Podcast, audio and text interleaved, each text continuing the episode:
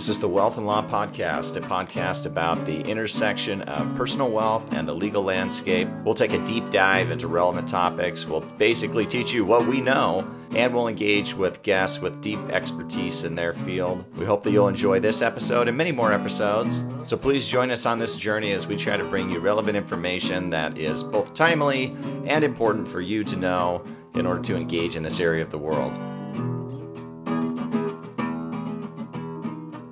Welcome to the Wealth and Law Podcast. I am Brent Nelson, and today I am joined by Penny Phillips. Penny is the co-founder uh, and president of Journey Journey Strategic Wealth. I think I got that right. If I messed that up, Penny, I'm sure is going to correct me. Penny, though, has had a, a long career in kind of the advising and coaching realm of wealth management, both inside large institutional uh, wealth management companies and then more on the individual RIA space. I'm really excited to talk to you today, Penny. Thanks for joining me. Thanks so much for having me. And you got the name right. Journey Strategic uh, Wealth. Perfect. All right. Journey Strategic Wealth. You know, sometimes, I don't know, sometimes I see names on RIAs and I'm like, hmm, I don't know if that's the right name.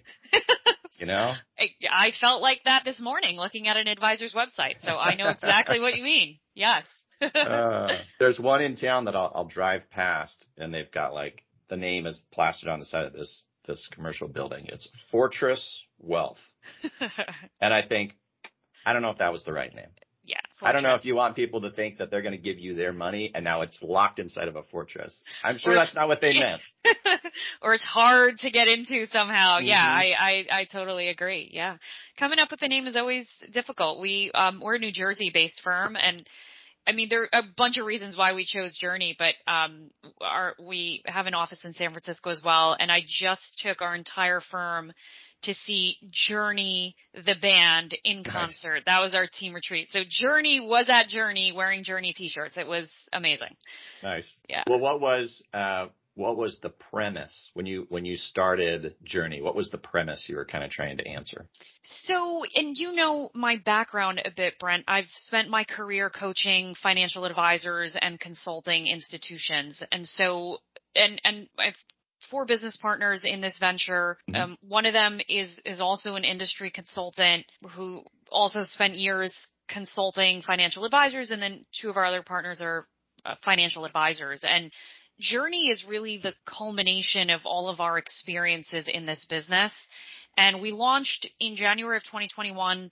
We are right now, I mean, the markets haven't been uh, friendly to us the last couple of months, but uh, we're well, you and everybody else. So. Correct. We're not alone, and that feels good. But we're a three billion dollar firm. We have two offices right now, one on the West Coast, one on the East Coast, and and expanding the the thesis originally was that we had all seen from different aspects of the industry this two things. Number one, a shift to independence. So financial mm-hmm. advisors, and this has been happening for the last, you know, decade or more, leaving the large corporate firms that force them to sell proprietary product and treat them like employees we've seen this shift to independence. So advisors want to own their own business. They want to run their own business. And, and the industry has been telling them for a long time, like, you need to do this. While that was happening though, what I noticed as a consultant was that advisors would leave. They'd feel better about being independent and owning their P&L and, and really controlling their own destiny. But they quickly realized that running a business and running operations and being the person responsible not just for revenue generation, but now business management and compliance and risk management really wasn't what they loved. And so the last couple years, there's been this influx of activity and M&A activity specifically in the independent space with advisors trying to find greater operational efficiency by merging with other firms or joining firms. And so what we wanted to build was a structure where advisors had independence, so they own their book of business, they, they control their destiny from the standpoint of when and how they monetize and sell, but in terms of handling operations, managing P&Ls, hiring, technology, that is all handled by us. So it's really the best of both worlds, the best of the wirehouse and the best of the independent space combined together. So that is Journey Strategic Wealth. And we chose the name Journey not just because we want to take into account the consumer's journey and how we're evolving to support that, but also the advisor's journey and how we're evolving to support that as well. So long answer, yeah. but that's the truth. Yeah, and that's interesting because I've been telling all of my friends who are in that industry for a long time that precisely what you just described was the trend that I foresaw. That more and more advisors who were solos were going to get out of that game and consolidate into companies, RIA, you know, firms because the compliance and all the back office and all the stuff you have to do just to run a competent business is a pain in the neck and they're going to be willing to pay for it. Plus, there's no other way to retire other than to just pull exactly. the ripcord. Exactly. And and that's what we're coming up on now, right? We're an aging industry demographically mm-hmm. and we're an industry that in the last, you know, 3 decades has shifted from a solopreneur producer model to an advisory model. So that change alone has really has made advisors realize that first of all you can't do it on your own. You have to be part of a team. You can't be the only person responsible for producing and advising. So that shift from sales right mm-hmm. i sell a product i get a commission i don't need to speak to the client again to advising where there's a fiduciary responsibility to serve that client on an ongoing basis. That alone pushed advisors to start thinking about gosh, I, I want to be independent. I want to build a business. I want to, ha- I want to have a, an enduring practice. Um, but, but running that and doing it profitably is really, really difficult. And you need somebody, in my opinion, solely dedicated to the running of the infrastructure. Mm-hmm, mm-hmm. Yeah, it's, um, it's interesting. I've, I've heard you say about the structure that you built that when advisors come in, first of all, they're all, they basically change the name of their firm, right? Everybody is the same firm. Correct. It's not a bunch of little individual firms with individual names with the weird ones that we were just talking about. so you're calling those out. That's that's good uh, strategic planning. But um, but also that advisors come in and they own their book. Can you explain like that dynamic and why that's different than maybe the the typical industry standard because maybe people don't fully appreciate it. I, and I think you're right. People don't fully appreciate the options that are out there and don't fully appreciate what happens when you join an RIA um, similar to ours, but but different in the sense of you you join their ADV. So I'll explain the difference and I'll I'll say the reason there there's intentionality around everything we've built. The best way to maximize enterprise value and there's multiple drivers of uh, of enterprise value, but being under one name and one ADV doesn't just benefit us as Journey, it, it benefits every advisor joining us, right? It's the valuation on a business where everyone's under one umbrella, leveraging the same tools and, and marketing and branding the same way, that business theoretically has more value than one where everybody's a separate entity, different names, et cetera. So that's the reason why we encourage advisors to adopt the, the Journey brand um, as far as the second point of what you asked, so one thing we would see is advisors would leave a wirehouse or they'd leave an insurance broker dealer and want to go independent because th- th- that's the point of the business life cycle they're at and firms wouldn't let them leave. And we've experienced it as consultants to advisors. We've experienced it as advisors. We've experienced it from every angle. How unfair is that to the end client? If an advisor wants to leave an organization and the firm is suddenly suing the advisor and saying, no, you can't take these clients, we just felt that the future of the industry is really in being transparent about and genuine about what independence means.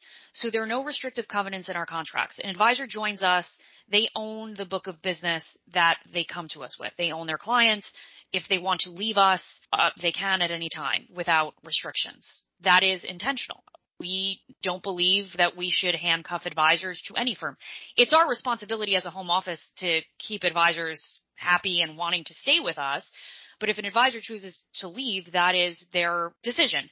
Now, the only caveat to that is if an advisor chooses to sell a portion or all of their business to us at any point. This is another differentiator for us. We will never force a transaction. What often happens in our industry when advisors are transitioning is they go to a firm that says, great, you can join us, you're independent, but we need to buy 40% of your firm right now. Or we need to buy 100% of your firm right now. As a consultant and coach, I believe that the decision to monetize should happen over time and should be the result of many discussions that the advisor and his or her team have with a coach, and with key stakeholders. So we can buy up to 100% of an advisor's business at any time, but we don't believe that decision should be forced. And that would be the only time in which we own the client relationships, right? If we've actually bought a portion of the book. So that's a major differentiator right. and not many firms are operating that way right now.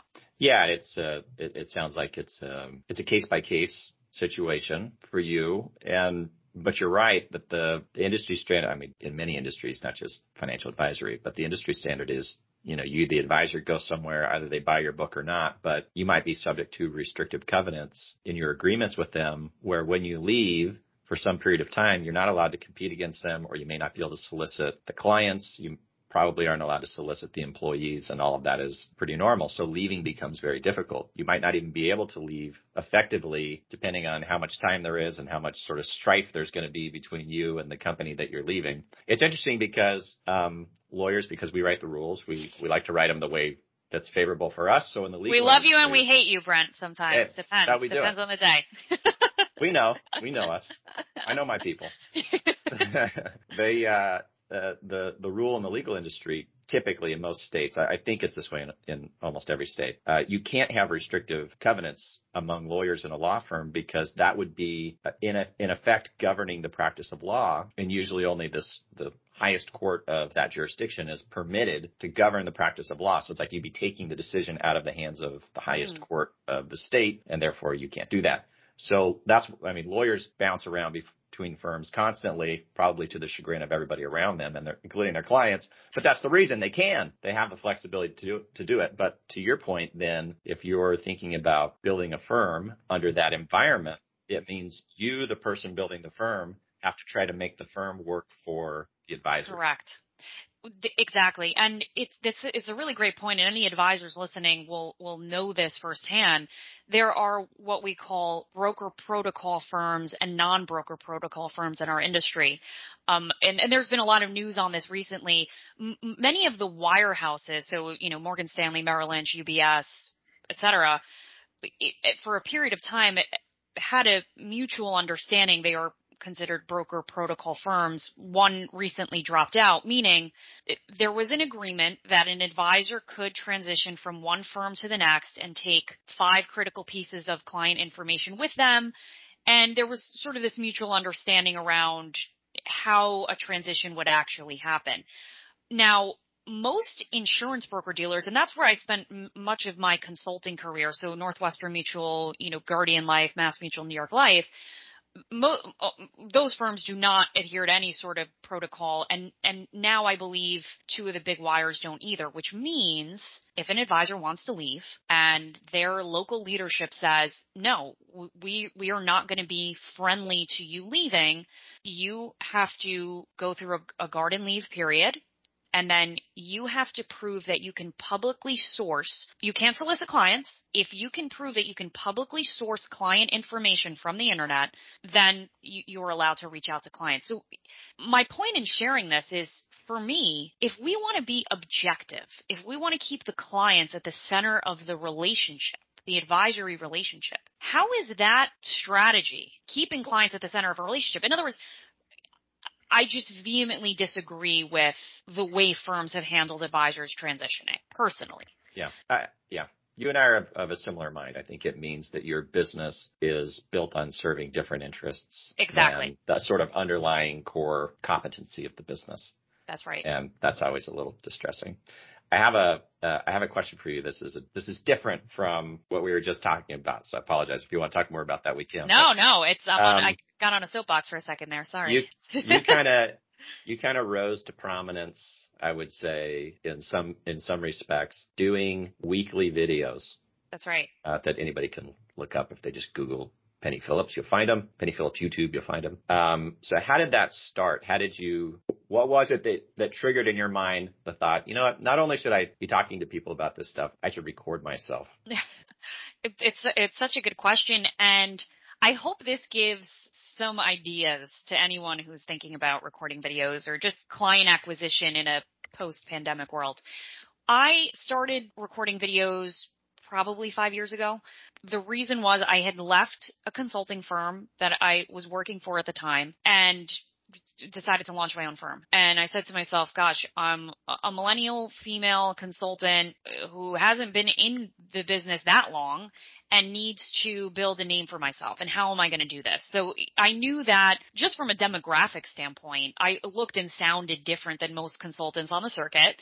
And at the time, there, other than speaking at conferences, there there was the the only option for me was to be more present on social media. And so what I did was I said, what would advisors, and that was my clientele, obviously, launching the consulting business for financial advisors. I said, what would financial advisors find interesting if I was to provide them some value before they even hired me? What would they find interesting? And so I started what I called Wednesday Wisdom, and it was answering a question that an advisor, and I speak to advisors all day, every day, I still do, 13 years later. What is it that advisors ask real time from consultants? So I would think about the questions that I would was asked in any given week, and it was things like, how much should I pay the new associate advisor I just hired, or I'm thinking about succession planning, but I don't have a junior advisor on my team. What should I do?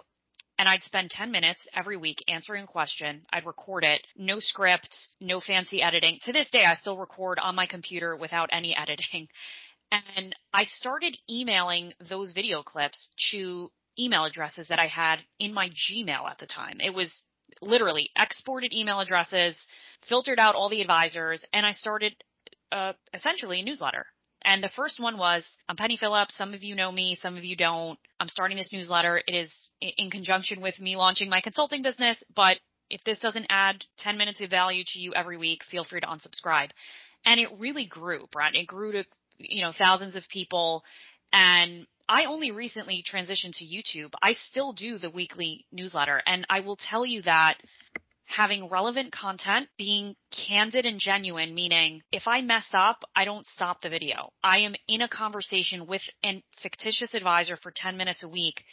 That really resonated with advisors and, I, and advisors who ask me about video, I tell them to take the same approach with clients and consumers. Answer a client question for 10 minutes or 2 minutes and start emailing it out or posting it. And if if you're genuine and can connect with an audience, you will grow that platform, whichever one you're using. It sort of gets to the the sort of Seth Godin thing of like the smallest viable market, right? Because you said right. you said it grew to thousands, not 1000000s Thousands, and that that's all it really takes is thousands. My it might not even take thousands. It might, you know, hundreds might be plenty, or eight hundred might be plenty, depending on the the circumstances. Exactly, and thousands to people who are you know, creating content for the masses may not sound like a lot, but remember, my audience, I was very, clear, and this, maybe this is another key insight for people listening. I was incredibly clear on my audience. My audience was advisors who had a propensity to grow their business, wanted to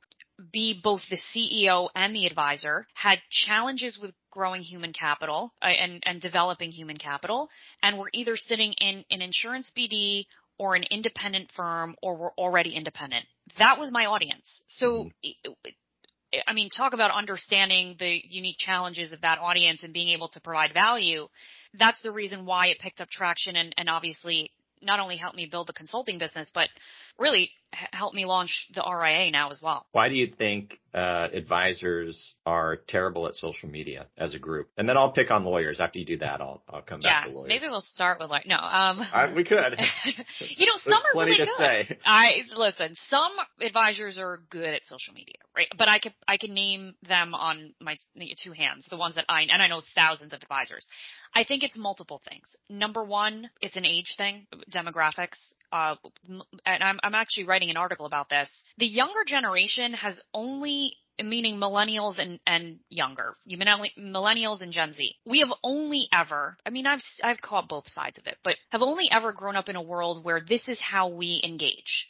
This is how we build confidence. This is how we participate in society. This is how we communicate. FaceTime, videos, social media, sharing stuff about ourselves. We really have been conditioned to be vulnerable on a daily basis. Whether we are honest about our vulnerability or not is another story, but the older generation advisor never lived in a world like that. So one part of it is just comfort level with being on the technology, but the yeah. second part is I find that advisors, especially the ones that have been around for a long time, they have built their value proposition on this notion that they are the expert, right? They are the all knower of things to both mm-hmm. their team and to their clients. To be good at social media and engage, you have to be willing to be vulnerable. You have to be willing to share things about you. I mean, that's how I connect with my audience. I share things about myself. I get mm-hmm. things wrong sometimes. I'm honest. And I think that's hard for advisors. It's especially hard for male advisors. And it's, it's not, I mean, let's just be real. It is some, some of it is a gender thing as well. The, emo, the, the EQ aspect of connecting with an audience is, is I find challenging for some of the older male advisors who I've worked with. Um, and, and the other thing I think is, you know, change is really uncomfortable for people. And what I think people don't realize, and that's the benefit of having a coaching background is you don't have to get something perfect to do it right. And I think we are paralyzed by all of the options available to us, right? So advisors right. will go through a coaching course on how to record a video and it's like, you have to buy this software and you gotta have this computer and this light and you gotta say this. And it's like, just open your iPhone, record yourself right, exactly. and post it. That is all you need. And so it's a, it's a multitude of things. What about yeah. for lawyers? What do you think? Uh, similar things, similar things, but I, so I think at the root of it is um, normal kind of lower brain, just fear of crowds and public speaking in general. Uh, because to you, to like what you're saying, to to sort of use social media means you have to be vulnerable because you have you have to post things, and once it's out there, it's like anybody could think anything about it. They could think you're a complete schmuck.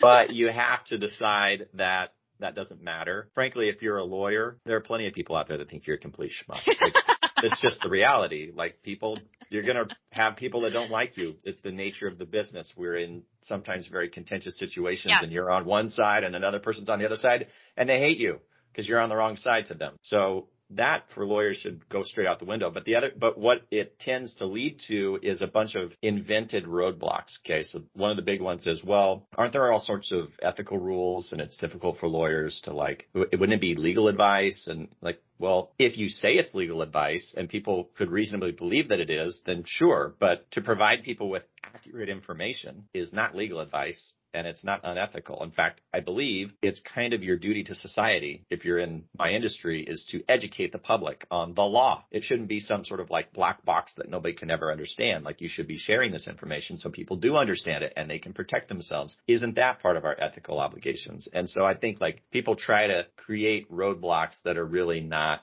roadblocks so that they can convince themselves that's why I don't do it. So true. I, I wish I could disagree with you so we can make this more fun. I know. But I agree completely. And in coaching, we call that belief systems. And mm-hmm. advisors have belief systems that they've been hanging on to for decades that no longer serve them well. And one of those is, I'm not good at social media or compliance is going to prevent me from posting this. And to your point, what I say to advisors is you don't have to talk about a specific mutual fund or insurance right. structured policy. Right. Talk about the things that clients care about. And if you're struggling for content, I always tell advisors, imagine your best client, your very best client. What are the conversations regarding money that that client is having with their spouse, their neighbor, their employer, their colleagues, their friends on a daily basis? If you can talk about those issues, then first of all, you're not being not compliant and you're getting to the heart of what people actually care about. And that's things like, gosh, what the heck's going on with the stock market right now? Or, you know, my parents are getting sick and I'm, I, am i am worried about my, this is a typical Gen X issue, right? I have parents to care for and kids going to school. Mm-hmm. How, how do I manage all of that? If you can talk eloquently for two minutes about any of those topics, you just added value to somebody's life.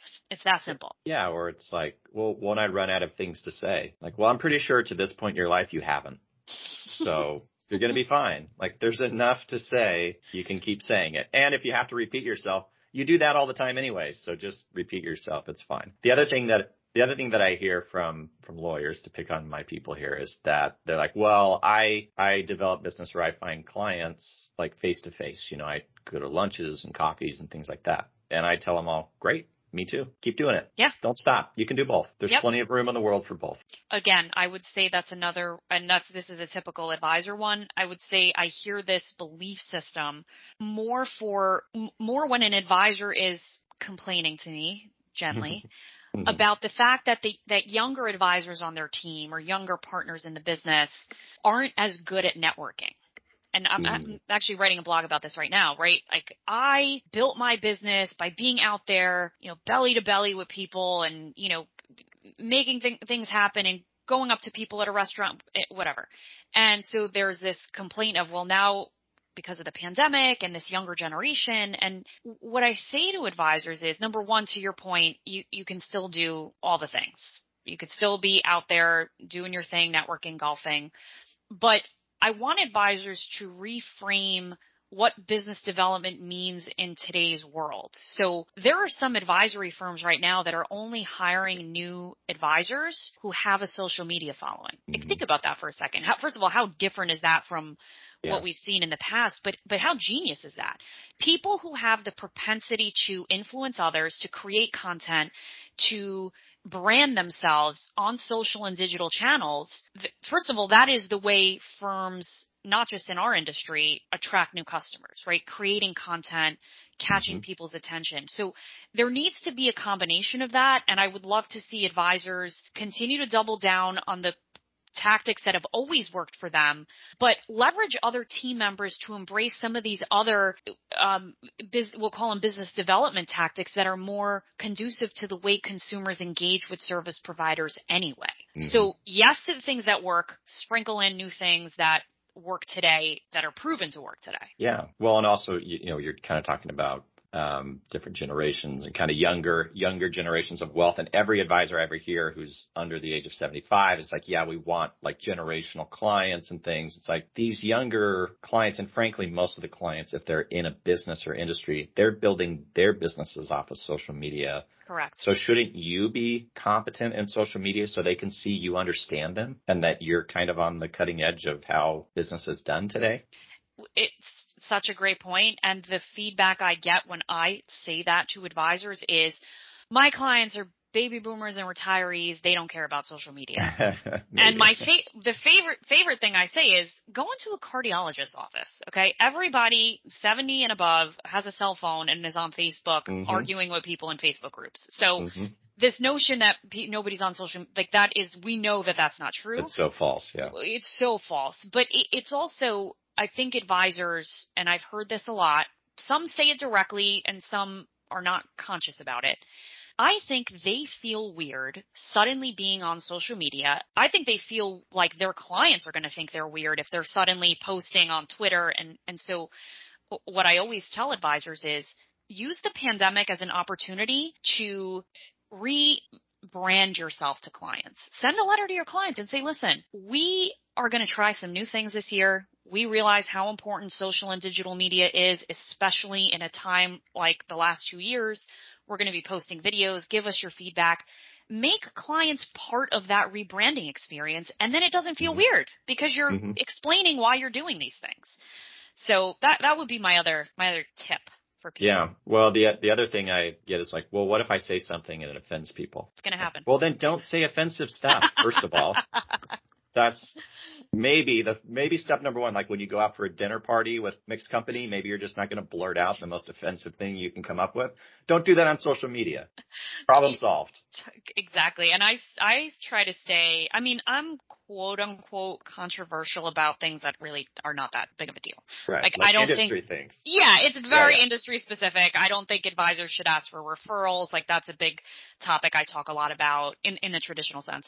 And, but other than that, I'm not bringing up politics, religion, chil- people's children, education. I'm sticking to my expertise, which is advisory businesses. That's it. Yeah, I think that's fair.